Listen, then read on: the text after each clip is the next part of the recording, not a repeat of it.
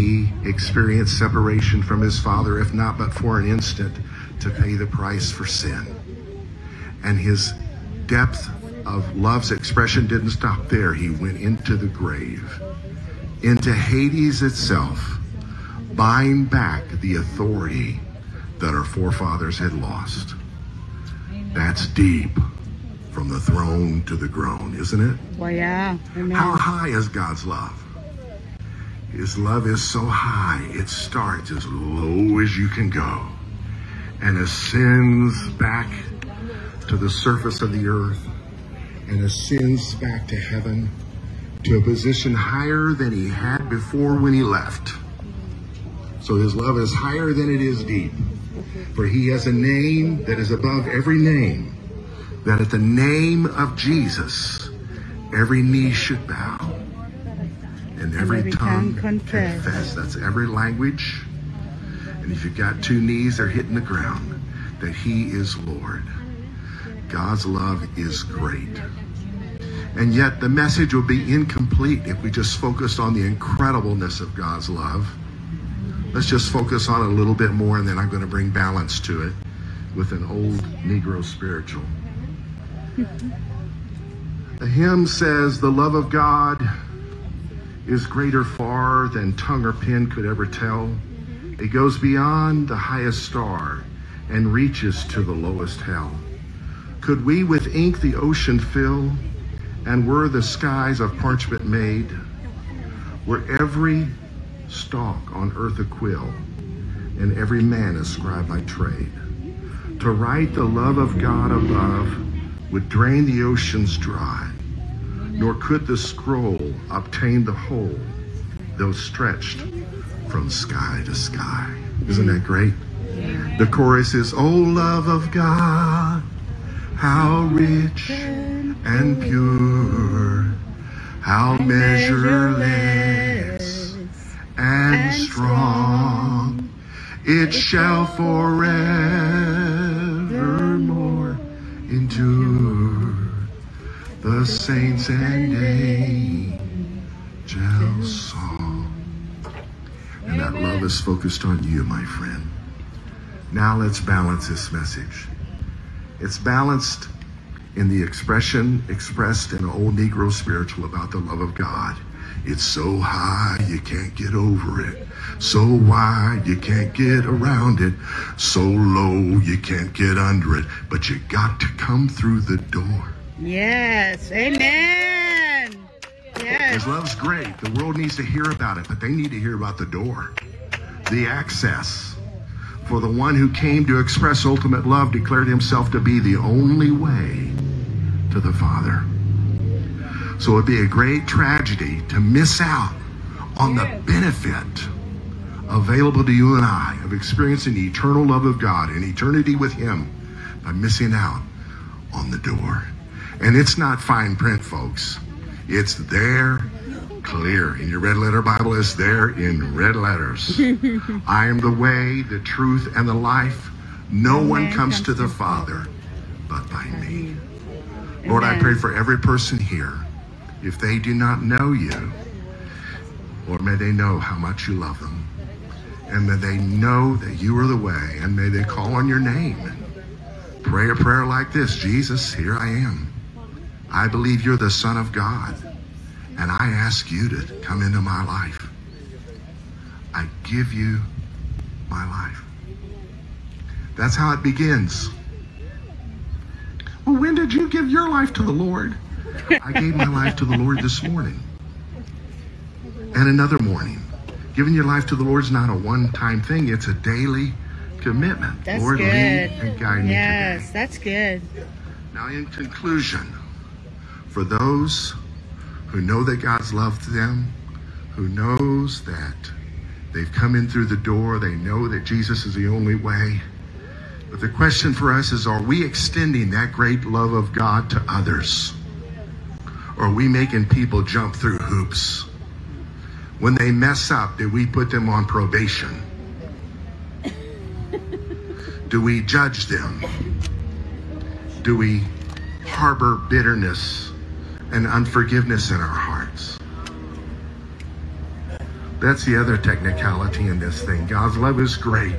It's so great he loves a person you can't, as Bugs Bunny said, I can't stand still. I can't stand no more. he loves that person just as much as he loves you. You, So Lord. will we love people like he does? Yeah, but they did me wrong. Well, did they do the Son of God wrong? Yes. Yet the Father chose to forgive.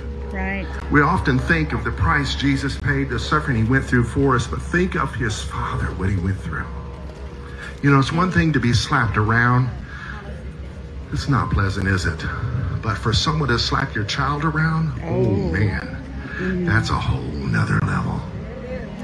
When my little boy fell and chipped his tooth, I thought, I thought it was the end of the world. I wanted one of my teeth to be knocked out for that not to happen to him. And yet God took the ultimate sin and used it, transformed it as the payment for the most vile acts known to man to balance the scales of justice so that justice would be served in the body of his son. He took the ultimate sin to bring the ultimate redemption. Isn't that beautiful? Yes. We are called to be likewise, to walk in his steps. In the third century, one of the desert fathers, I think he was one of those monastic guys, was ministering to one of his mentorees who had been highly offended. And he said, Look, you've got to forgive. You got to let this go. If you want to walk in the joy of your forgiveness, you got to let this go. The young man said, I don't care what you say, I'm going to get my revenge. So, his name was uh, Sosoi. Sosoi saw he, he could. There was no reasoning with the young man, so he said, "Well, let's pray." So the young man bowed his head, and this is what Father Sosoi said: "Almighty God, we do not need you anymore." Because it seems we're going to take matters into our own hands and perform our own acts of vengeance. So we won't be bothering you about anything because we are now going to be our own God. At that point, the young man interrupted him and said, I get the message. I get the message. I'm going to forgive. I'm going to forgive. I'm going to forgive. In more relevant times, I read a story recently. Pastor wrote it anonymously that a friend of his wanted to kill someone for what had happened to him years earlier. He said another man ran off with his wife, stole his wife from him. And he said it ruined my life. They moved to another state, they were doing great, and I lost everything in the wake of the divorce. It was hard to handle. And in my anger, I got into a scuffle with a police officer and was charged with assaulting a police officer and had to go to court. And in the courtroom, this guy decided to show up and gloat at me all through the trial.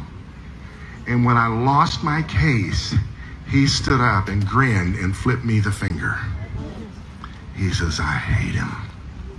I'm going to kill him. I have a 32 caliber pistol strapped to my ankle right now.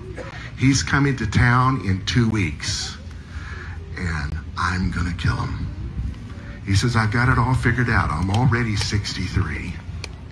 So they won't give me the death penalty because of the passion I have, the nature of the crime, what he did. I'll just get the rest of my life in prison. Three hots and a cot, three meals a day in a bed, free medical care, free dental care, and I won't have to work no more, and I'll just enter my retirement behind bars. And then there's that way to do it. Pastor paused, and he's, he, he blubbered out, Well, y- you have been in prison for 19 years yourself. You already in prison. This guy is already killing you. Your potential is sapped. Your creativity is gone. You're eat up with bitterness. You're already in prison. What, what's going to change? And this won't even change your heart. A week later, he contacted the pastor. He says, I don't want to be in prison the rest of my life. I've been in prison long enough. I've gotten rid of my pistol. I repent. Amen. Yes, Lord. Everyone means you're the one. There's someone here wrestling with bitterness. I'm going, to be, I'm going to be here for a while longer. I would love for a chance to pray with you. Let him go. Let him go. Father, I pray for every person here. I thank you, Lord, that you love us, you care for us, and Lord, we want to receive that through what you did for us on the cross. But Lord, I pray we would begin to extend that love to others. And any man, woman, boy, or girl is locked up with woundedness and vengefulness and bitterness, I pray, Lord, today would be their freedom. May Jesus reign in every kingdom of our heart. In Jesus' name. Jesus' Amen. name. Amen.